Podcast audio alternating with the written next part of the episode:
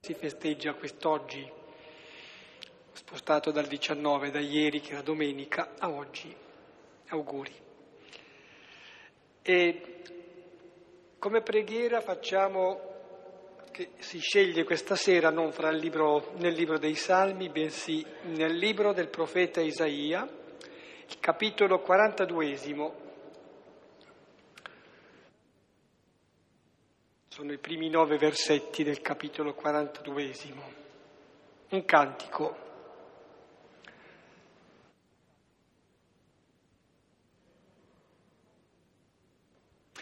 Iniziamo nel nome del Padre, del Figlio e dello Spirito Santo.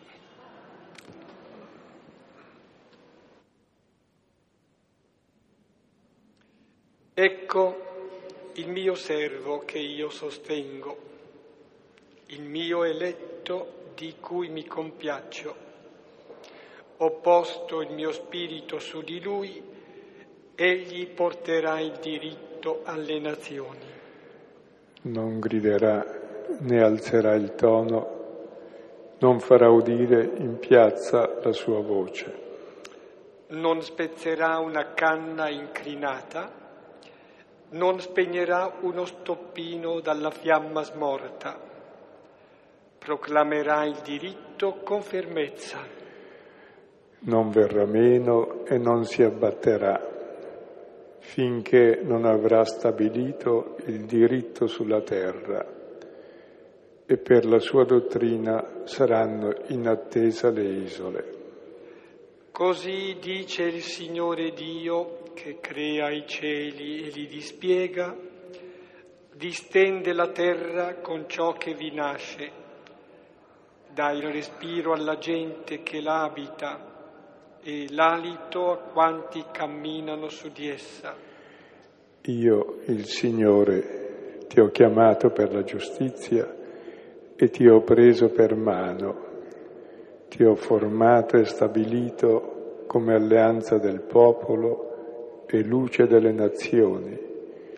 Perché tu apra gli occhi ai ciechi e faccia uscire dal carcere i prigionieri, dalla reclusione coloro che abitano nelle tenebre.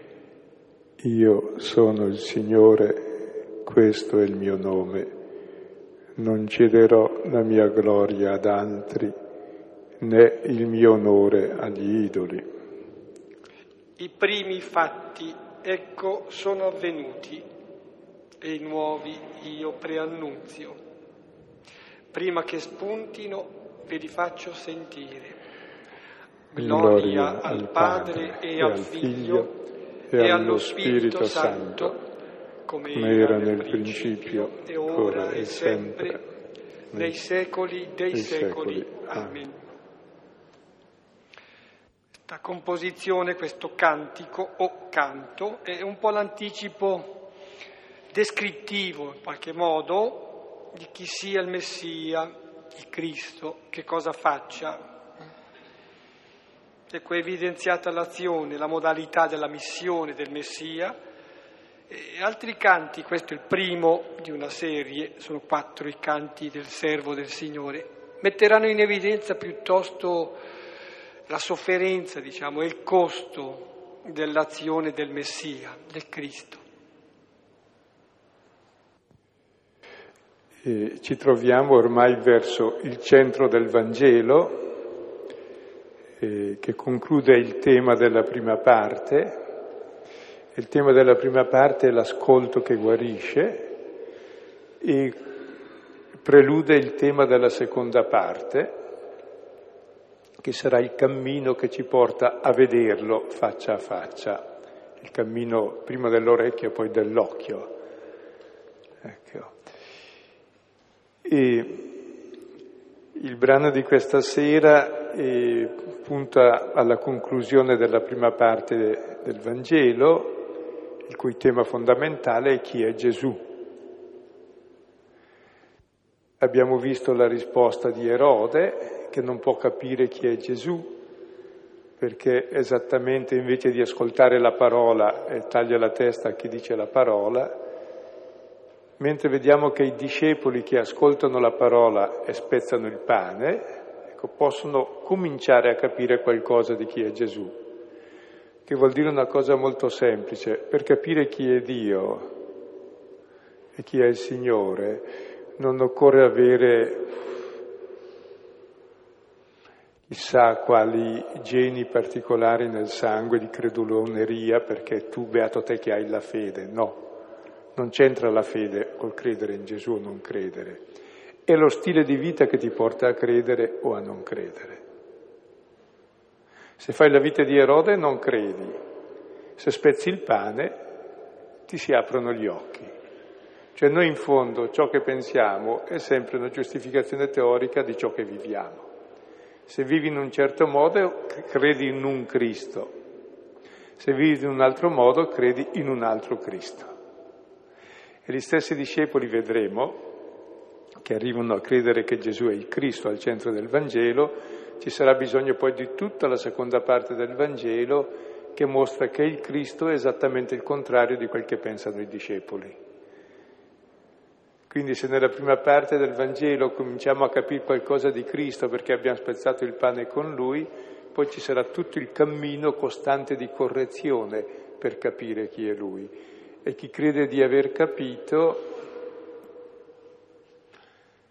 l'ho detto varie volte, o è morto e allora può darsi che capisca qualcosa, ma non lo so, qualcosa di più di noi di sicuro, anche se la visione va avanti all'infinito anche dopo, quindi ho mai capito abbastanza, oppure proprio è uno che scambia la verità con le proprie certezze. E questo si chiama, è una cosa molto grave, è la durezza di cuore, cioè crediamo alle nostre idee e non a Dio, e confondiamo Dio con le nostre idee, e poi in nome di Dio facciamo tutto il contrario di tutto. Non so se è chiaro. E allora leggiamo questo brano che è un po' l'apice del, della prima parte del cammino dei discepoli, l'apice che però dopo si schiude a un percorso molto più interessante. Guardando adesso il testo, notavo come davvero, a differenza degli altri Vangeli, soprattutto di quei sinottici, dopo il racconto del pane spezzato, ecco, immediatamente si eh, principia questo cammino a cui alludeva Padre Silvano. E mi viene in mente allora cos'è, il primo libro del Re, capitolo diciannovesimo, dove il profeta è invitato a mangiare in modo che possa intraprendere e completare un lungo cammino. Ecco, il pane spezzato serve proprio perché si sia sostenuti nel lungo cammino che, eh, accompagnando Gesù, ce lo rivela, ce lo fa capire. Allora, Luca 9, 18, 22. E avvenne, mentre egli era in preghiera, erano con lui i discepoli da soli e li interrogò dicendo, chi dicono le folle che io sia? Ora essi rispondendo dissero, Giovanni il Battista e altri Elia, altri poi che uno dei profeti degli antichi si levò. Ora disse loro, ma voi chi dite che io sia? Ora Pietro rispondendo disse, il Cristo di Dio. Egli sgridandoli ingiunse loro di non dirlo a nessuno, dicendo, bisogna che il figlio dell'uomo soffra molto e sia rigettato dagli anziani, capi dei sacerdoti e scribi, e sia ucciso e sia destato il terzo giorno. Ecco, e comincia qui una parte che sta al centro del Vangelo e fa la cerniera con la seconda. E, e riguarda tutta questa parte l'identità di Gesù. Prima qui vediamo Gesù domanda cosa dice la gente su di lui, poi cosa dicono i discepoli.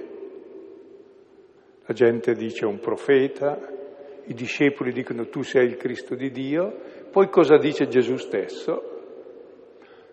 non dite a nessuno che sono il Cristo perché io sono il figlio dell'uomo che dovrà essere ucciso e così risuscitare.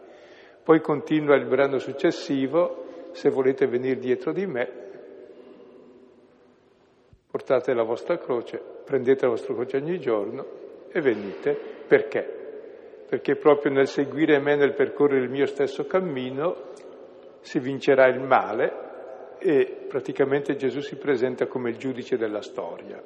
Subito dopo c'è la trasfigurazione dove il padre dice questo è il mio figlio, ascoltate lui. Per cui c'è la gente che dice che è un profeta, i discepoli che dicono che è il Cristo di Dio, Gesù che dice che è il figlio dell'uomo come servo sofferente, come giudice supremo, che affronterà la morte e così ci darà la vita, e il padre dice, ecco, proprio questo è il mio figlio, ascoltate lui. E così comincia tutta la seconda parte del Vangelo che ci spiegherà in che senso Gesù è Cristo e in che senso Gesù è Dio. E sarà un lungo cammino. E questo rappresenta per ora il punto più alto che riescono a capire i discepoli. Non andranno mai oltre, questo, quello, oltre quello che hanno capito qui perché poi Gesù dedicherà nove capitoli ai discepoli per far capire loro chi è il Cristo, chi è Dio e all'inizio dell'istruzione si dice che capirono nulla, dopo nove capitoli dice che capirono niente. Ci sarà la guarigione del cieco, poi dopo c'è la storia della passione, cosa capisce Pietro di questo Messia? Niente, tira fuori la spada per difenderlo non sapendo che lui proprio vincerà la morte affrontando la morte, poi lo rinnegherà perché è un Cristo debole, ma anche Giacomo e Giovanni cosa capiscono? Quando Gesù dice che finirà in croce, dicono adesso ti chiediamo che tu faccia ciò che noi vogliamo. Uno alla sinistra e l'altro a destra nella tua gloria. Quindi né Pietro, né Giacomo, né Giovanni, né tutti gli altri che litigavano con loro per lo stesso posto né tantomeno Giuda, che ha tradito Gesù semplicemente perché non era potente, nessuno dei discepoli ha mai capito nulla di questo Cristo di Dio. Quando poi Gesù è morto e risorto, cosa hanno capito? Contrariamente a quello che si può pensare che allora hanno capito. I discepoli di Emus che lo incontrano per strada dicono speravamo, ma si è sbagliato tutto. Avesse ascoltato Pietro quando gli ha detto che doveva fare un'altra cosa. E allora Gesù comincia a spiegare le scritture ai due di Emmaus, a aprire le scritture. Quando poi appare ai dodici riuniti, non basta aprire le scritture, deve aprire la testa per far entrare questo grande mistero. Poi non capiranno ancora perché mentre Gesù ascende al cielo dico, e allora è questo il momento che viene il regno di Dio. E dice, guardate, c'è un altro problema, dovete essere miei testimoni, cioè fare il mio stesso cammino. E gli dà lo Spirito Santo. E si spera che un po' alla volta capiscano. Cioè, praticamente la storia dei discepoli è la nostra storia. E il punto centrale comincia questa sera, e lo vediamo, che è un punto che dura tutta la vita. C'è qualcosa che non capisci e che diventa il mistero da capire, giorno dopo giorno seguendo il Signore. C'è il mistero del figlio dell'uomo che bisogna che soffra. È una costante, direi che è una tradizione del discepolo non capire. Ecco, e questo non, non deve scoraggiare, perché fa parte del Vangelo.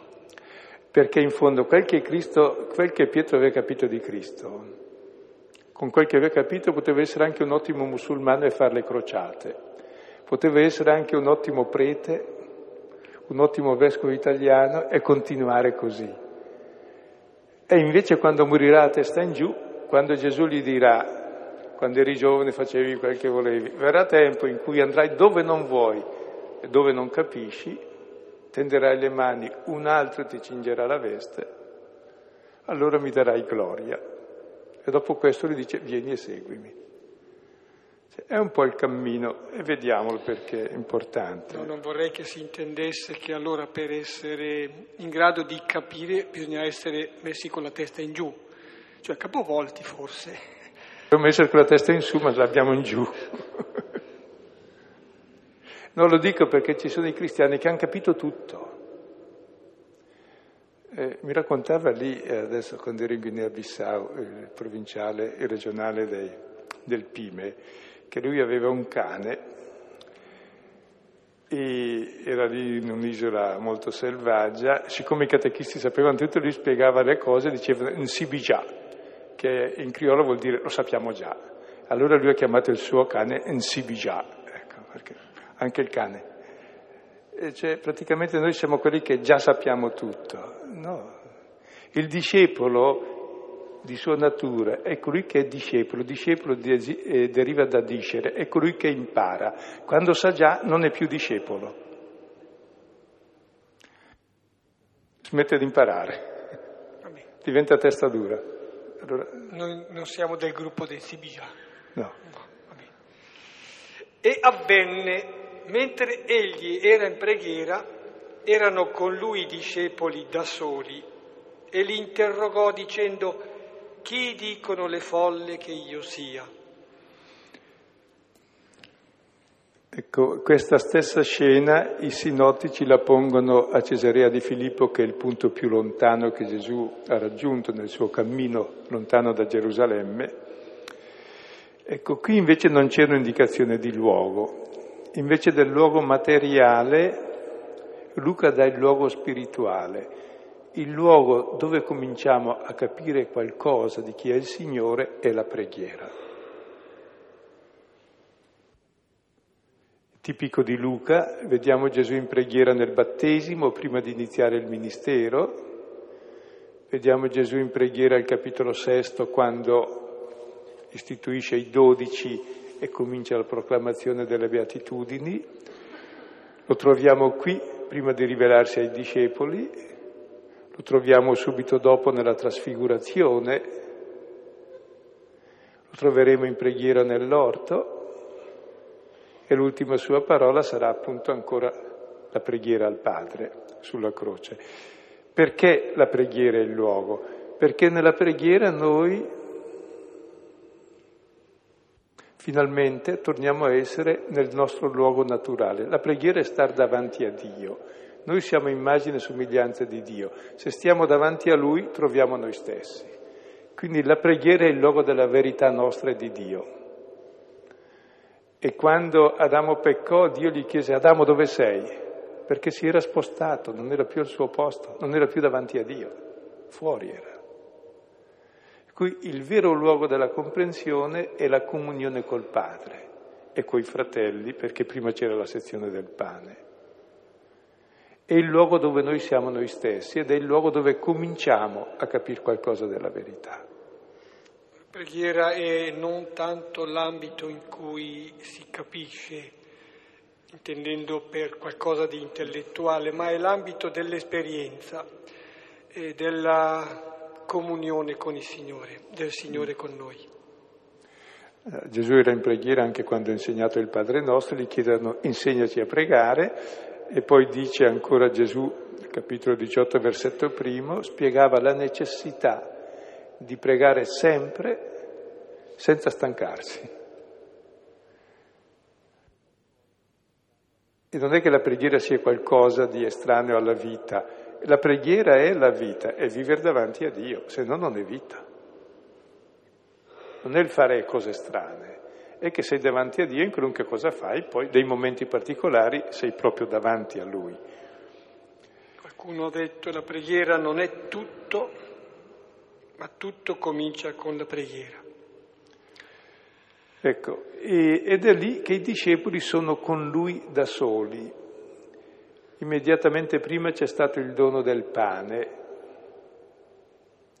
che è la comunione col Signore e con l'essere con Lui in solitudine, in intimità, in sua compagnia. Ed è lì il luogo dove viene per noi la domanda e la domanda la pone Gesù che interroga. Ricordate che anche Erode si era posto il problema anche prima i discepoli si chiedevano sempre chi è costui, chi è costui. Qui si capovolge la situazione. Non sono loro a chiedere chi è Gesù, ma è Gesù che chiede chi sono io, che è diverso. Non siamo noi a mettere in questione lui. a domandargli. È lui che ci domanda e mette in questione noi. Perché quando domandiamo noi abbiamo già le nostre risposte, ma se ci domanda lui, la risposta la saprà lui se ci domanda. Cioè il lasciarsi interrogare, la fede comincia non quando mi interrogo su Dio, ma quando mi lascio interrogare da Dio. Così una relazione diventa vera quando mi lascio mettere in questione, non quando metto in questione l'altro, se no divento l'inquisitore, il torturatore. Quando invece mi lascio mettere in questione e interrogare, comincio a capire qualcosa dell'altro di me. E per questo sempre bisogna lasciarsi interrogare. E Gesù fa due interrogazioni distinte, una cosa dicono le folle, l'altra cosa dicono i discepoli.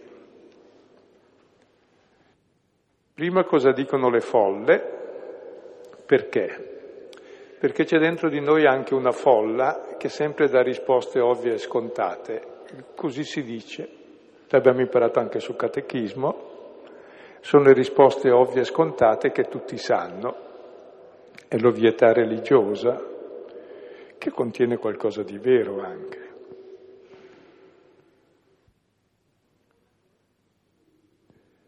Ecco. Ora essi rispondendo dissero Giovanni Battista e altri Elia, altri poi che un profeta degli antichi si levò.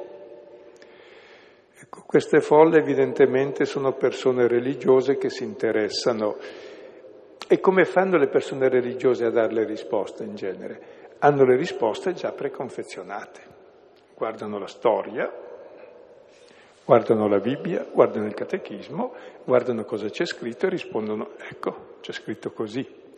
Così queste persone, invece di lasciarsi interrogare dalla novità di Gesù, anche noi oggi, guardano cosa dice la gente. Beh, identificano Gesù con le figure del passato si guardano nel passato, c'è un'incapacità invincibile in un certo senso guardare nel presente, tantomeno nel futuro, nel passato, si attinge da lì. Cioè quando domanda uno chi è Gesù, l'altro mi risponde col catechismo, no, non c'entra il catechismo, chi è Gesù ora per te? Che non è una risposta ovvia e scontata, come ti interpella, come modifica la tua vita, come incide nella tua vita. Questo sì che vuol dire qualcosa. Il pericolo proprio è di avere delle idee preconfezionate e magari anche giuste, almeno parzialmente, perché parzialmente sono tutte giuste e tutte sbagliate, perché nessuna idea adegua alla verità. Ecco, idee anche giuste, giustine, ti metti sulle etichette e praticamente hai già messo sulla lapide, su Dio, su tutte le, fai tuo, la tua casella, il tuo schedario, così sei sicuro e tranquillo, esonerato dal capire e dal comprendere. Sono delle risposte prefabbricate. E Gesù vuole che escano perché ci sono sempre. Ed è identificare Lui che è presente con le figure del passato, come facciamo anche noi. Chi è Gesù il vivente per te? Era quell'uomo che allora. No, non era quell'uomo che allora. Cosa fa adesso per te? E così allora dà la stessa risposta in fondo a queste persone che ha dato Erode, che ha ucciso la parola. Il nostro modo per uccidere la parola, che è la promessa di Dio, è quella di farla consistere nel passato e non viverla ora e non vederla ora che ci interpella personalmente nel presente. E allora andare su tutte le ovvietà scontate religiose che tutti sanno ma che non toccano ormai nessuno. Sai, può dire anche benissimo il credo, il credo in Dio Padre Onnipotente, consustanziale e tutto. Cosa vuol dire? Niente. Mica mi interpella. Eppure è giustissimo. Il problema è un altro, che relazione hai con Lui? Ed è per questo che Gesù fa la prima domanda cosa dice la gente e dà quelle risposte che anche noi diamo sempre, identificando Gesù che è il vivente, ora, identificandolo con le figure migliori che ci sono state nel passato, che è anche vero. Gesù è uno dei profeti, è un profeta, anzi il Battista è il primo che lo anticipa, uguale a lui, anche se viene dopo, lo precede. Elia doveva pur venire alla fine dei tempi e riconciliare il padre coi figli, ed è vero che Gesù si adempia anche Elia il Battista e tutta la promessa, ma Gesù non è la promessa dell'Antico Testamento, è il promesso. C'è come la percezione che eh, una voce, diciamo, profetica, quantunque stroncata, tagliata, Erode ne è l'esempio, eh, non è mai spenta, però è poco ancora. E tant'è vero che i profeti in genere li si ammazza quando vivono, poi li si mette sui monumenti, perché non disturbano più quando sono morti. Così anche con Gesù facciamo lo stesso. Oh, bravo Gesù, bravo, bravo. Però morto, cioè... Non che mi interpella ora con quel che dice. E questo è il primo pericolo nella nostra conoscenza di Gesù, che c'è sempre ed è importante che esca. E poi vediamo l'altra. Ora disse loro, qui è con avversativa, ma voi chi dite che io sia? Ci fermiamo alla domanda. Sì. Ecco, questa è la domanda fondamentale del Vangelo. Innanzitutto comincia con ma rispetto a tutto ciò che hai imparato dal passato, a tutte le ovvietà religiose, a tutti i libri che hai letto, a tutto ciò che pensa la gente. Chi è lui per te? Cioè quale novità rappresenta nella tua vita rispetto a quello che c'è stato? Cosa significa nella tua vita lui? Poi si dice non tu ma voi, e il voi ecclesiale, perché proprio dalla risposta che diamo a questa domanda nasce la Chiesa, che si lascia interpellare da questo ma, cioè in contrapposizione a tutte le buone opinioni che si possono avere. Tutta... Cosa significa nella nostra vita questo Gesù? Chi sono io per te è molto bello. E cosa dici? Esprimilo. È importante anche esprimerlo perché vedremo che se non lo esprimiamo è pericoloso, perché noi ci teniamo sempre le nostre convinzioni profondissime, radicatissime, che esprimendole e vedendole confrontate con quelle di Gesù vediamo che sono esattamente il contrario, per cui è bene esprimerle.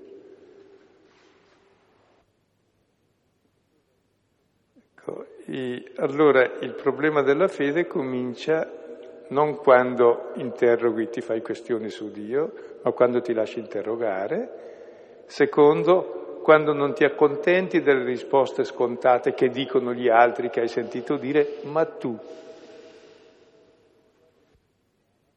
Anzi, ma tu, chi dice che io sia, è lui che personalmente si rivolge a te, si rivolge a noi, io, è l'io suo che si rivolge a noi, per chiedere cosa significa lui per noi.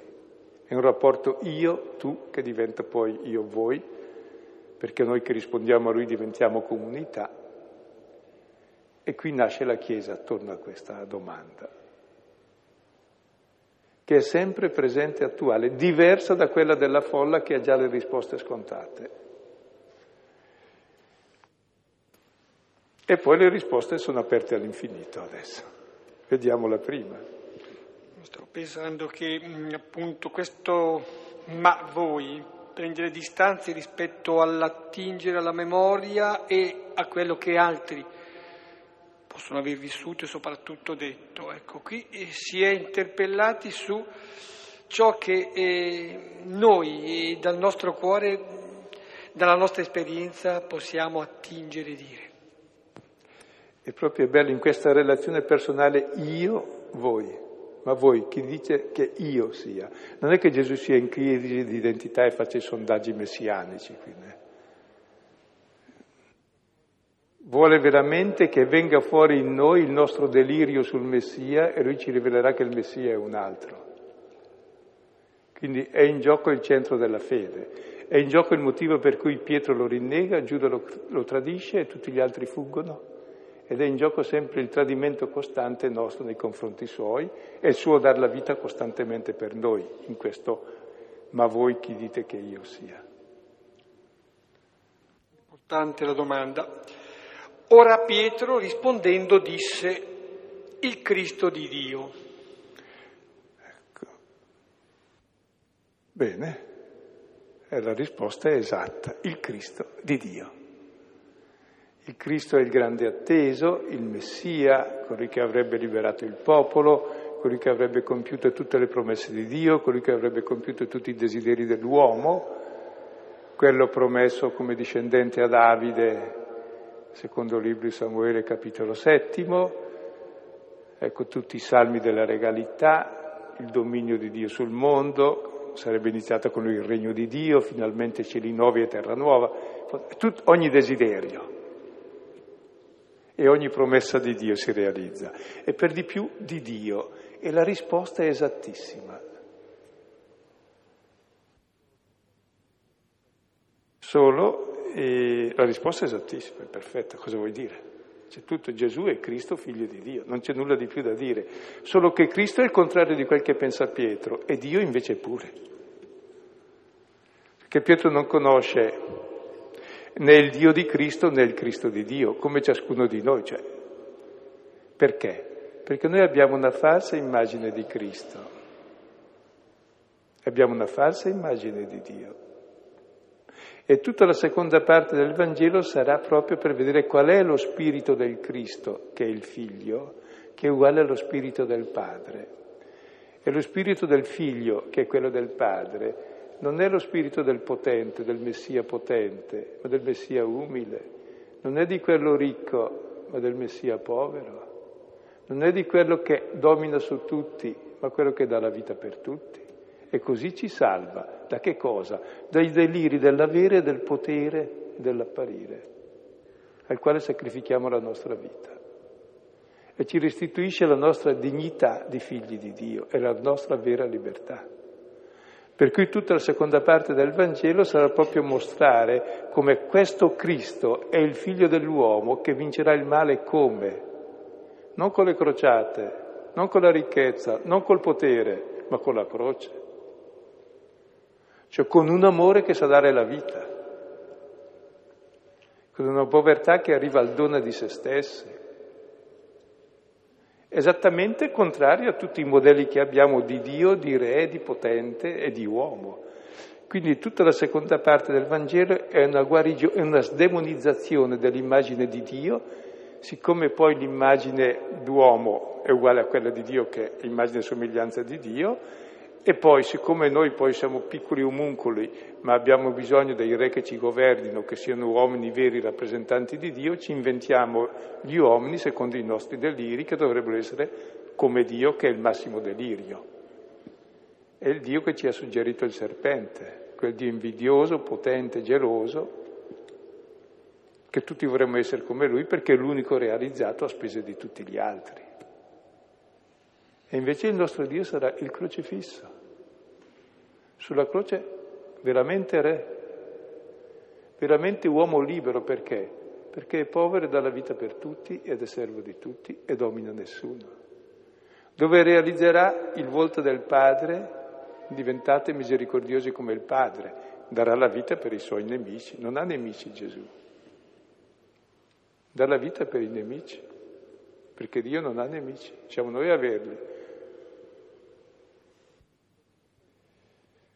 Sono cose molto grosse, però è bello che Pietro dice giusto, come noi diciamo giusto, è giusta la nostra fede, ma è, come c'è la cartella giusta nel computer, anche i titoli giusti, ma poi dentro ci sono dentro file che dicono il contrario e vanno corretti molto. E tutta la seconda parte del Vangelo sarà una correzione, lo vedremo con chiarezza, proprio, è tutto proprio dedicato solo ai discepoli per far capire ai discepoli il mistero del Cristo, il mistero di Dio che si capisce solo dalla croce.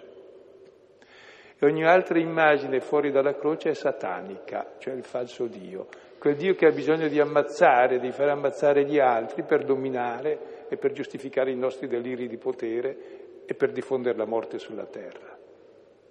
Il nostro è il Dio della vita e dell'amore. Ed è per questo che Pietro è contento, ha detto giusto, perché è anche bello che dica così, perché è vero, davvero Gesù realizza le promesse di Dio e le nostre speranze. Solo che dovremmo capire che le promesse di Dio sono più interessanti delle nostre idee e che le nostre speranze, grazie a Dio, non le realizza Dio. Le realizziamo noi e roviniamo il mondo con le nostre speranze quando le realizziamo. È meglio che Dio realizzi le sue promesse e noi ci purifichiamo da tutte le false speranze, che sono quelle del delirio in fondo. Ecco all'affermazione, anzi, come detto di solito, la, alla proclamazione, alla confessione, a questa esplosione che è intuizione che viene né da carne né da sangue, come dice Matteo, ma dal Padre, segue una duplice mossa, potremmo dire, da parte di Gesù. Cioè, dapprima c'è questa, questo intervento, questo sgridare da parte di Gesù e poi incomincia, questo è Vangelo, eh, la correzione di ciò che è stato detto e può essere inteso malamente. E qui eh, certo avrà da faticare abbastanza Gesù perché piegherà diverse volte per, per arrivare da qualche parte. Comunque, ecco, egli, Gesù, sgridandoli, ingiunse loro di non dirlo a nessuno. Prima cosa è questa, dicendo Bisogna che il figlio dell'uomo soffra molto e sia rigettato dagli anziani, capi dei sacerdoti e scribi, e sia ucciso e sia destato il terzo giorno. Ecco, Gesù sgrida. Verbo è quello che si usa proprio nel sgrida non solo Pietro, ma... con uh, i demoni, questi spiriti mortiferi proprio li strapazza, ecco, strapazza Pietro. Pietro e, e gli altri, perché Pietro parla a nome di tutti e dice non ditelo a nessuno, per favore. Come diceva ai demoni quando dicevano tu sei il Cristo di Dio, li minacciava, silenzio, non ditelo a nessuno. Perché?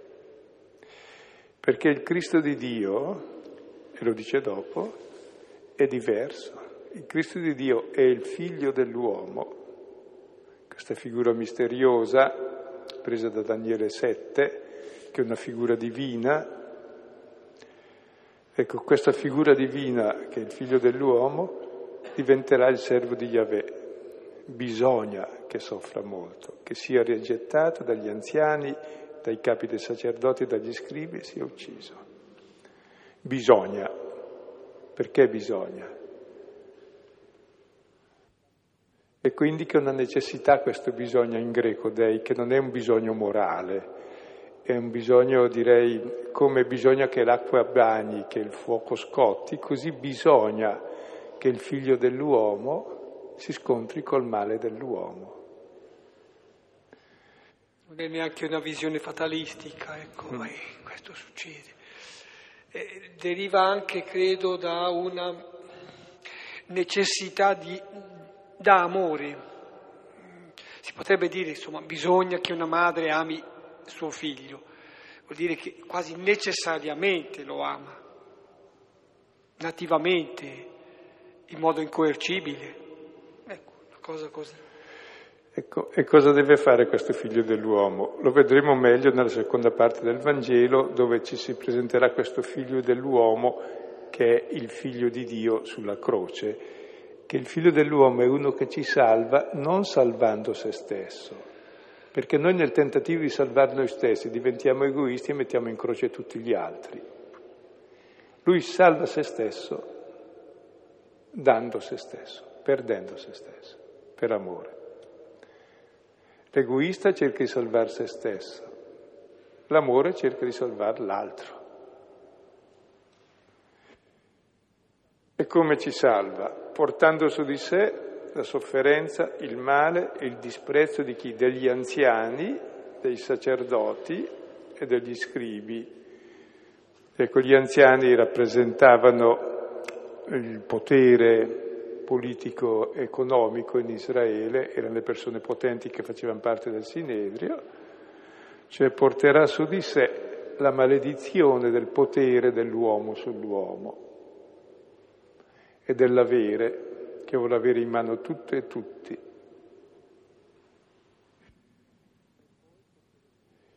E poi porterà su di sé la maledizione del potere dei sacerdoti. Cioè Gesù morirà come bestemmiatore perché presenta un Dio che anche le persone più religiose del mondo dicono costui bestemmia, altro che le vignette. Un Dio che invece di che giudicare si fa giudicare Lui. Lui che è giusto è giustiziato, Lui che è la vita accetta la morte, Lui che è la legge è misericordia e perdona. Noi gli togliamo la vita, Lui dà la vita per noi. Ma razza di Dio è questo? è Dio, gli altri sono Satana, le altre immagini di Dio. Sono quelli che tolgono la vita. Sono quegli idoli ai quali sacrifichiamo la nostra vita. Quindi comincia da qui il processo di sdemonizzazione di Dio attraverso questa prima predizione della morte di Gesù, perché così lui risusciterà, cioè vincerà la morte. La via per vincere la morte è esattamente la via opposta a quella degli anziani, dei sommi sacerdoti e degli scribi, cioè del potere economico, politico, religioso e culturale e teologico, cioè i vari poteri di dominio farà il cammino del servo di Dio, che vivrà nell'amore del Padre e nell'amore dei fratelli, e sarà l'agnello di Dio che vince il peccato del mondo. Questo è il grande mistero che Pietro non ha capito, ma neanche noi. E subito dopo Luca lo salta, ma vale la pena di dirlo. Luca lo salta perché poi lo tirerà fuori per nove capitoli l'istruzione ai discepoli. A questo punto Pietro prende in disparte Gesù, secondo Marco e Matteo, e gli dice, ascolta, ti spiego io adesso, eh, perché poi Matteo gli ha appena detto, e io ti dico che tu sei Pietro, su questa pietra edificherò la mia chiesa, le porte dell'inferno preveranno contro di essa, tu sei Pietro, sei infallibile, quindi Pietro dice, guarda, eh, credi a me che sono infallibile, sono fondamento sicuro, tu ti stai probabilmente imbrogliando facendo così per metterci alla prova, però stai attento a non scherzare troppo perché e poi se ti, gli altri ti abbandonano, io no, ma gli altri sì. Cioè proprio Pietro dice Dio non voglia, cioè tu ti stai sbagliando. Dice Dio te ne scampi, te ne Signore, scampi. questo non ti accadrà mai. Anzi, lui tirerà fuori la spada per difenderlo. e poi lo rinnegherà perché succede perché non vuole questo Cristo Pietro.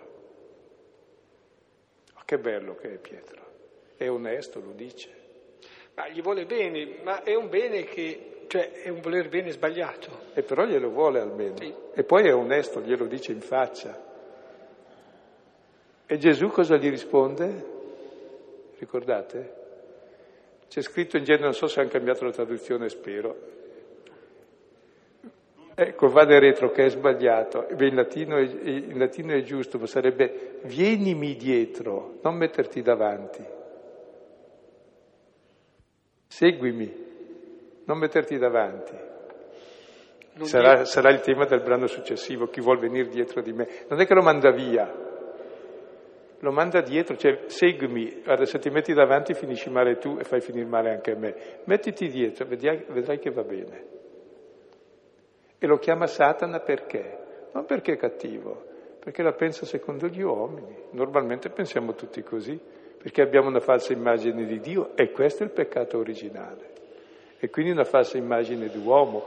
E Gesù è venuto a vincere questa, a sdemonizzare l'immagine di Dio di uomo. Allora la vita diventa bella.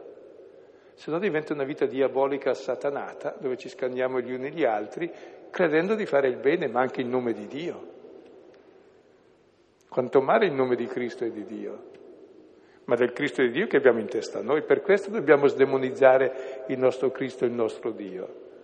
Dice, a quale Cristo ti sei iscritto? È importante.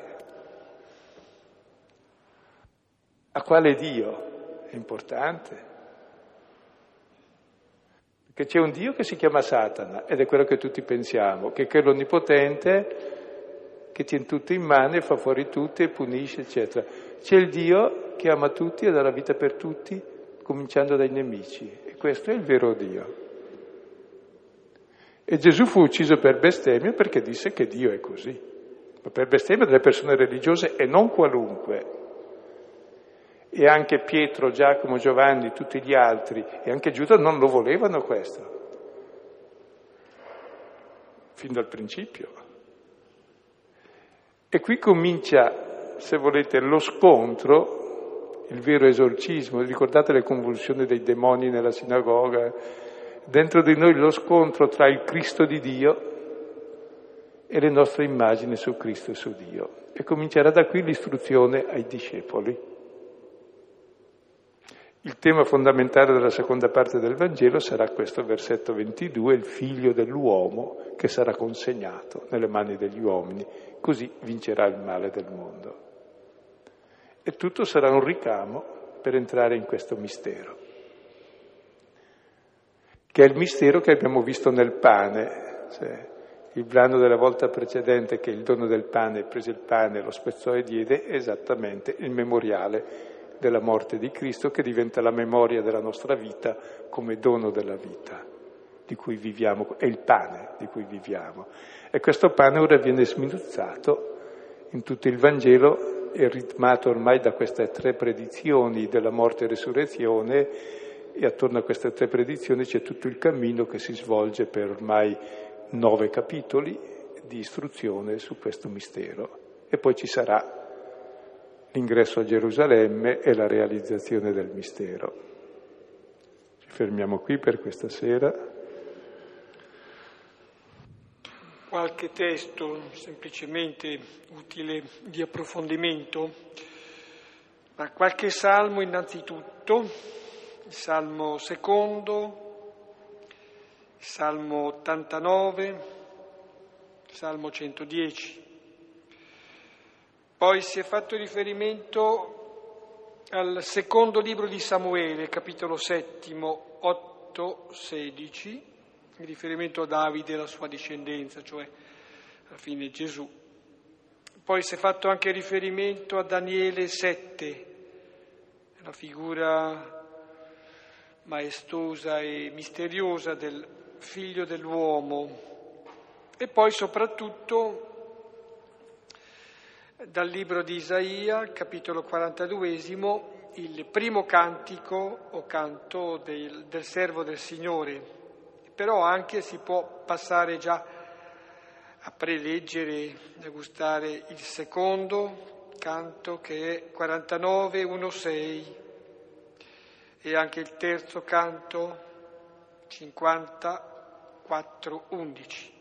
Poi dal Nuovo Testamento, prima Corinti 1, capitolo primo, 18-31, ecco, sul mistero che sconvolge della croce, sconvolge i greci, i sapienti, sconvolge i religiosi, i giudei.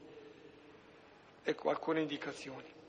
Anche un avviso, e la volta prossima ovviamente c'è, anche il lunedì di pa- il lunedì della settimana santa ci siamo quindi lo facciamo quest'anno, mentre non ci sarà il lunedì dopo ovviamente.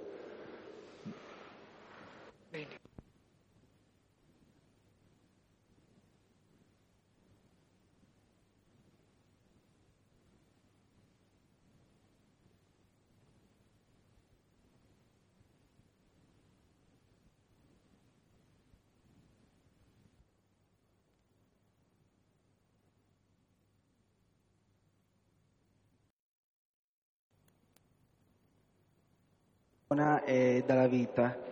Tuttavia, tra i vari messaggi che mi giungono, a, a, che mi giungono all'orecchio, sento di un amore che produce la morte, nel senso che mi riferisco a questioni sensibili come magari l'aborto e l'eutanasia. No? Cosa succede?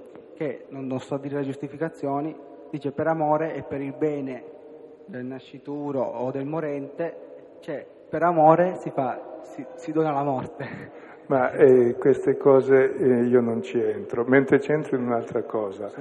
che noi per amore di Dio, delle nostre idee, ammazziamo la gente, questo sì. Cioè, questo mi preoccupa molto di più. Ah, più grave. E non solo ammazziamo la gente in quel senso che dici tu, dove però è una falsa valutazione di coscienza, dove uno poi soffre tutta la vita, mentre invece l'ammazziamo pensando di far bene ma gran parte del mondo muore di fame perché noi siamo fatti in certo modo. E ammazzare anche questo, eh.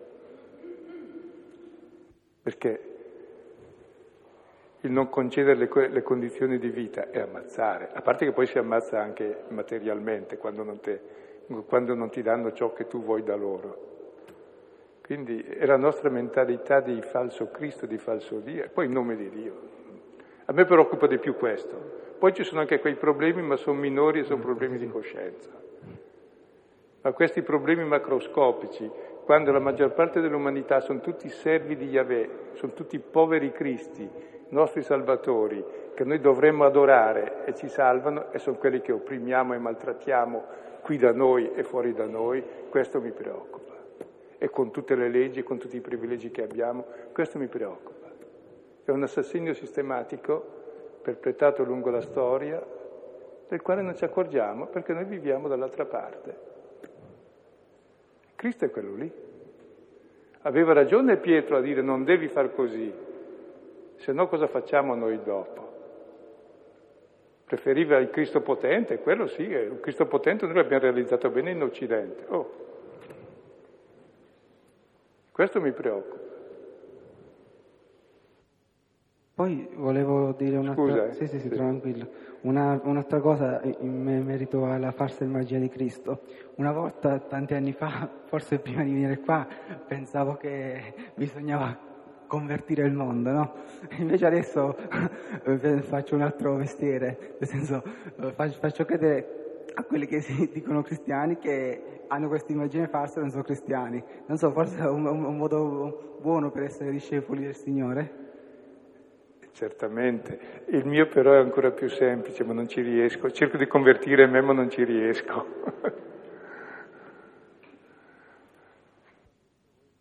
Infatti quando lo dico a voi è per dirlo a me, perché dirlo agli altri è sempre più facile, no? almeno mi ritorna all'orecchio. Perché il problema non è la conversione degli altri. Vedrete nel Vangelo qui la conversione di Pietro, di Giacomo, di Giovanni, cioè dei discepoli, cioè di noi. Poi gli altri vedendo noi capiscono si convertono se siamo convertiti. Se invece se abbiamo certe facce fanno bene, a... cioè fanno bene, sono uguali a noi, sono nostri nemici, perché vogliono le stesse cose.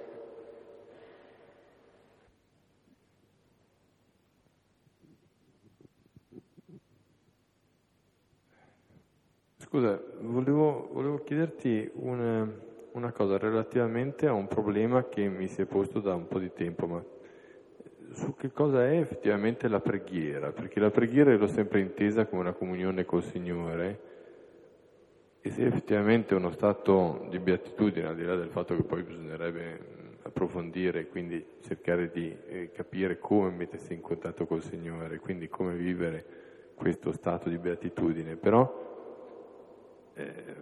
questo cozza un po' con il fatto di una vita, se vuoi, mm, missionaria, o almeno come, come cercare di utilizzare i propri talenti, perché se uno vive beato, in comunione con il Signore, eh, godendo di ogni giornata, eccetera, forse è uno stato di beatitudine, ma non è esattamente quello che forse il Signore desidererebbe che noi facessimo. E quindi eh, laddove forse mi sono trovato una soluzione mi sono scavato invece il problema di quello che... Eh, e quindi forse, eh, come dicevi te anche poc'anzi, è la comunione con, con il prossimo. Eh, e quindi da uno stato di pura contemplazione forse la preghiera è essere in comunione col prossimo, vedere cosa noi vediamo negli occhi del prossimo, come dicevi adesso, tutti i poveri cristi vederli veramente come il Signore e come cercare di contribuire con loro, cosa che ci è effettivamente difficile perché noi non li vediamo spesso come, eh, come il prossimo. E Luca ne parlerà molto a lungo nella preghiera dedicando capitoli interi e li faremo. I... La preghiera non è solo beatitudine, è anche agonia, la preghiera nell'orto, supponi ed è lotta davvero la preghiera Ed è quella lotta interiore quando preghi escono anche tutte le tue cose più negative su Dio, su di te, sul mondo ed è a quel livello che le vinci e che poi puoi fare un'azione che sia libera. Quindi come in fondo tu agisci all'esterno secondo l'intelligenza e la volontà che hai dentro, così nella preghiera la nostra intelligenza e la nostra volontà diventa davvero divina e allora puoi trasmettere nella tua azione questa, questo amore divino. Quindi non c'è alternativa con l'azione, ma è la sorgente.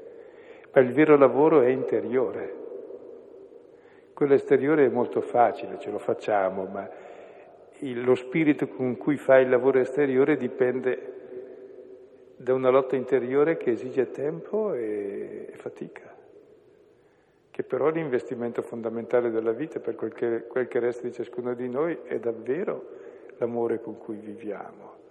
E questo amore è davvero una lotta anche contro l'egoismo che abbiamo dentro e la preghiera è tutta una purificazione prima di essere beatitudine. E la purificazione non è gran beatitudine, cioè scoccia, vuol dire che ti taglia via delle cose, che poi ti taglia via le cose negative, quindi e ti scontri col tuo negativo, No, l'abitudine aiuta comunque a convincersi anche che quella è la cosa giusta. Sì, sì. E la preghiera poi ti coglie sempre in malafede, perché ti fa vedere la distanza, però ti dà, è molto complesso il discorso, lo faremo di mano in mano che esce nel Vangelo, perché ne tratta esplicitamente Luca. Poi, perdonami, eh, il tema della sofferenza, perché poi talvolta durante queste serate io mi sono anche eh, trovato a, eh, a, gioire del fatto che appunto non bisogna vedere la vita come la sofferenza, eh, come un'autoflagellazione, trovare sempre, la, la volta scorsa l'abbiamo anche detto, che non bisogna autoflagellarsi, vedersi sempre nell'errore, eccetera. Ehm, ma, ehm, e quindi ho imparato anche a vedere, se vuoi, il paradiso su questa terra che si può ottenere in determinate situazioni. Però appunto qui stasera abbiamo visto la necessità della sofferenza e quindi... Eh... Cioè il paradiso l'abbiamo visto la volta scorsa, adesso è come arrivarci, c'è da attraversare davvero lo spessore negativo di sofferenza che c'è, di rigetto, di disprezzo che c'è per giungere a quello. Cioè, c'è davvero su questa terra che è l'amore. Per giungere all'amore ci vuole quella libertà dall'egoismo che costa, costa. Però il fine è sempre così risorge il terzo giorno, cioè è la vittoria della vita e dell'amore. Però c'è davvero lo spessore del negativo da attraversare, se no è un'illusione. Come insomma nel lavoro ci sono i risultati, ma c'è la fatica del lavoro, però prima ti propone il risultato, se no non lavoreresti, Così il Vangelo è astuto, ci propone prima il risultato, quel che abbiamo visto la volta scorsa e che rivediamo la volta prossima poi, eh, la volta dopo quella prossima. Ecco, però dice, però in mezzo c'è il lavoro effettivo da fare, che però vale la pena perché ti porta lì. Quindi non è masochismo, non è eh, sofferenza, non è No, è il costo, la fatica di un risultato positivo al quale ci tieni perché è proprio la vita. E d'altronde noi vediamo che i costi ci sono perché se uno apre gli occhi vede che tasso di sofferenza, di ingiustizia, di male che c'è e non può ignorare dire non c'è e far l'isola felice, quindi sarebbe una menzogna. Mentre invece riscontrare che questo male reale lo si può vincere cambiando criteri di vita, vivendo nell'amore, eccetera, come vedremo, invece che nell'egoismo, ecco, questa è la via, che ora è per la prima volta dichiarata in modo espresso nel Vangelo e poi verrà spiegata.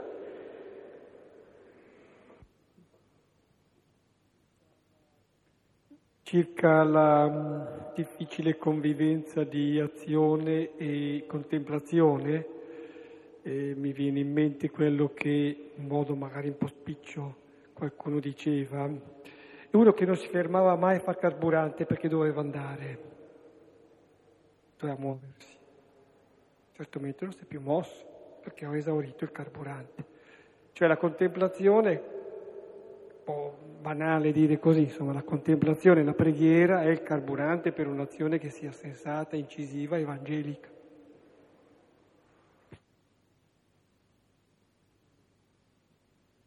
E non è inquinante. Come in fondo la fatica di una riflessione, di una ricerca è indispensabile per fare delle cose sensate in qualunque campo.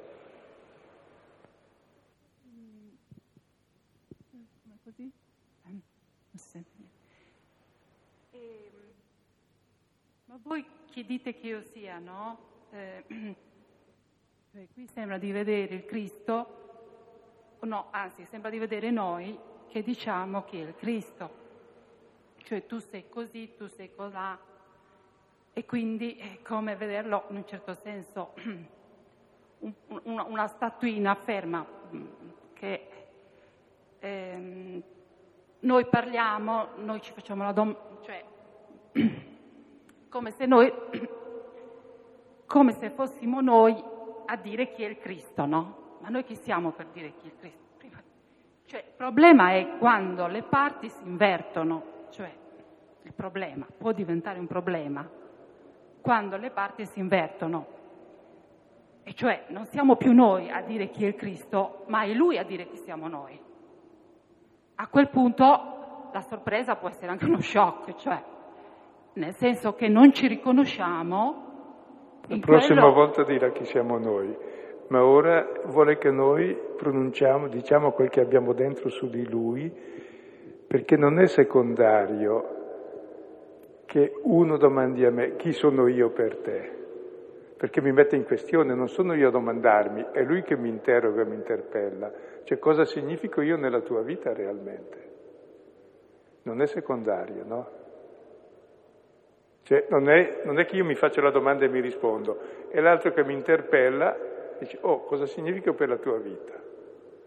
Questa è una grossa messa in questione, dove non c'è una risposta scontata da dare, ma la mia vita come è cambiata dalla sua presenza. È lui che dice, io, chi sono per voi? In contrapposizione a quel che dicono tutti. Quindi non è scontato, però dobbiamo tirar fuori quel che diciamo, che per noi è scontato, lui ci minaccia dicendo è sbagliato, e ce lo dice subito perché, e poi va, comincerà l'istruzione e ci spiega lui. Ma prima di spiegarci è indispensabile che esca la nostra idea contraria della sua. Non so se è chiaro. Se no non comprendiamo mai che la sua è diversa da quello che pensiamo. No?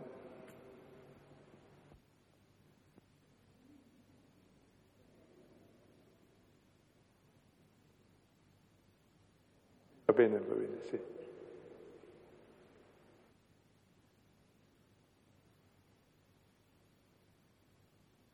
Martino.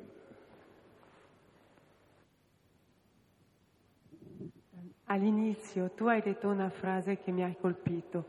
Um, non si fanno certe cose perché si ha la fede, ma è facendo lì che si trova la fede. Potresti eh, parlare, dirne un po' di più su questo?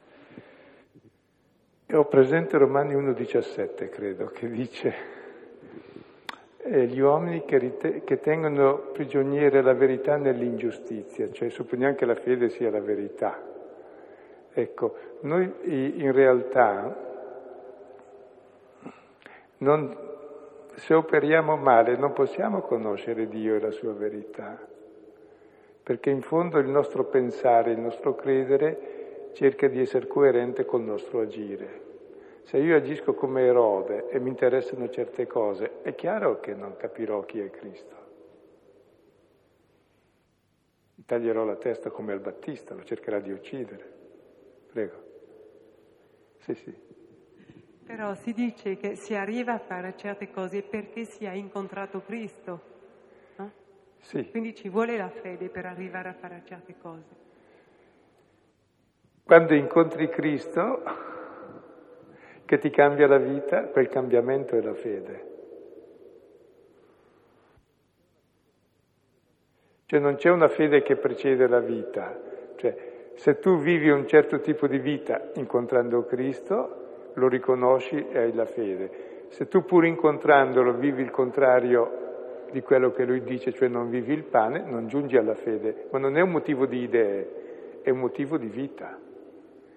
Non so, se spezzi il pane, prego, se spezzi il pane ti si aprono gli occhi, se non lo spezzi gli tagli la testa. Quindi la fede dipende da me in fondo, perché lui c'è, lo si incontra sempre, ma so che è delicato il discorso. C'è lì che voleva dire qualcosa, padre. Quindi dal tuo discorso mi sembra di capire che cambia completamente il concetto della fede, cioè la fede non è più come chiamiamo il catechismo, c'è una porta chiusa, lì c'è Dio, io mi fido di quelli che me l'hanno detto e si va avanti. Col terrore, da studente di liceo, mettiamo che arrivi il professore di filosofia mi smonta quel meccanismo, torno a casa, sono ateo. Ma la fede è un'esperienza. Sì, sì, è un'esperienza che incide nella vita e poi la, la fede è possibile proprio, vuol dire affidarsi, no? In una vita affidata perché l'hai incontrato e davvero fai lo stesso cammino. Se faccio il cammino contrario non mi affido, cioè non ho fede, pur comprendendo. Tant'è vero, non so che anche Pascal diceva paradossalmente, chi non ha fede preghi tanto per averla, perché è un dono che Dio fa a tutti, ma esige la conversione, la fede. E la conversione dipende da noi perché Dio ci vuole convertire. Io credo che presto o tardi ci convertiamo tutti, questo di circostanze.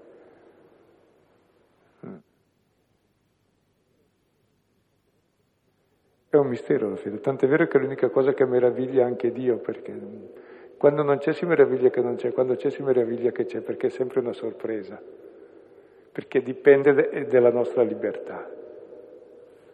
Quando uno non crede dice con tutto quel che ha fatto non ci crede, quando uno crede dice oh che bella sorpresa, perché l'uomo può dire sì o no a Dio. Io credo però una cosa, che l'annuncio della parola, non credo io, ma lo dice la scrittura, porta alla fede perché ti toglie la menzogna che c'è nell'intelligenza. Però non basta perché anche quando ho l'intelligenza libera sono ancora schiavo dei miei meccanismi contrari, dei miei vizi, delle mie abitudini, per cui la fede si gioca proprio più sulla vita, non, non... prima ci vuole l'intelligenza, aver capito, ma poi se non cambi vita non capisci. Difatti subito dopo Gesù dirà che se uno vuol venire dietro di me, la fede è andare dietro di lui. Allora capirai quel che ha detto qui. Sì, capisco, noi abbiamo anche la fede prefabbricata, anche giusta, con tutti i dogmi, con tutti i catechismi, che va bene, eh, però non è quella la fede, quella è la fides que, si dice, non la fides qua.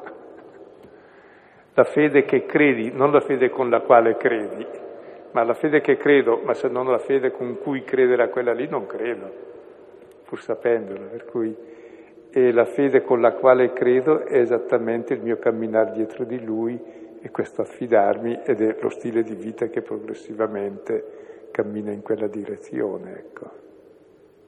Non so se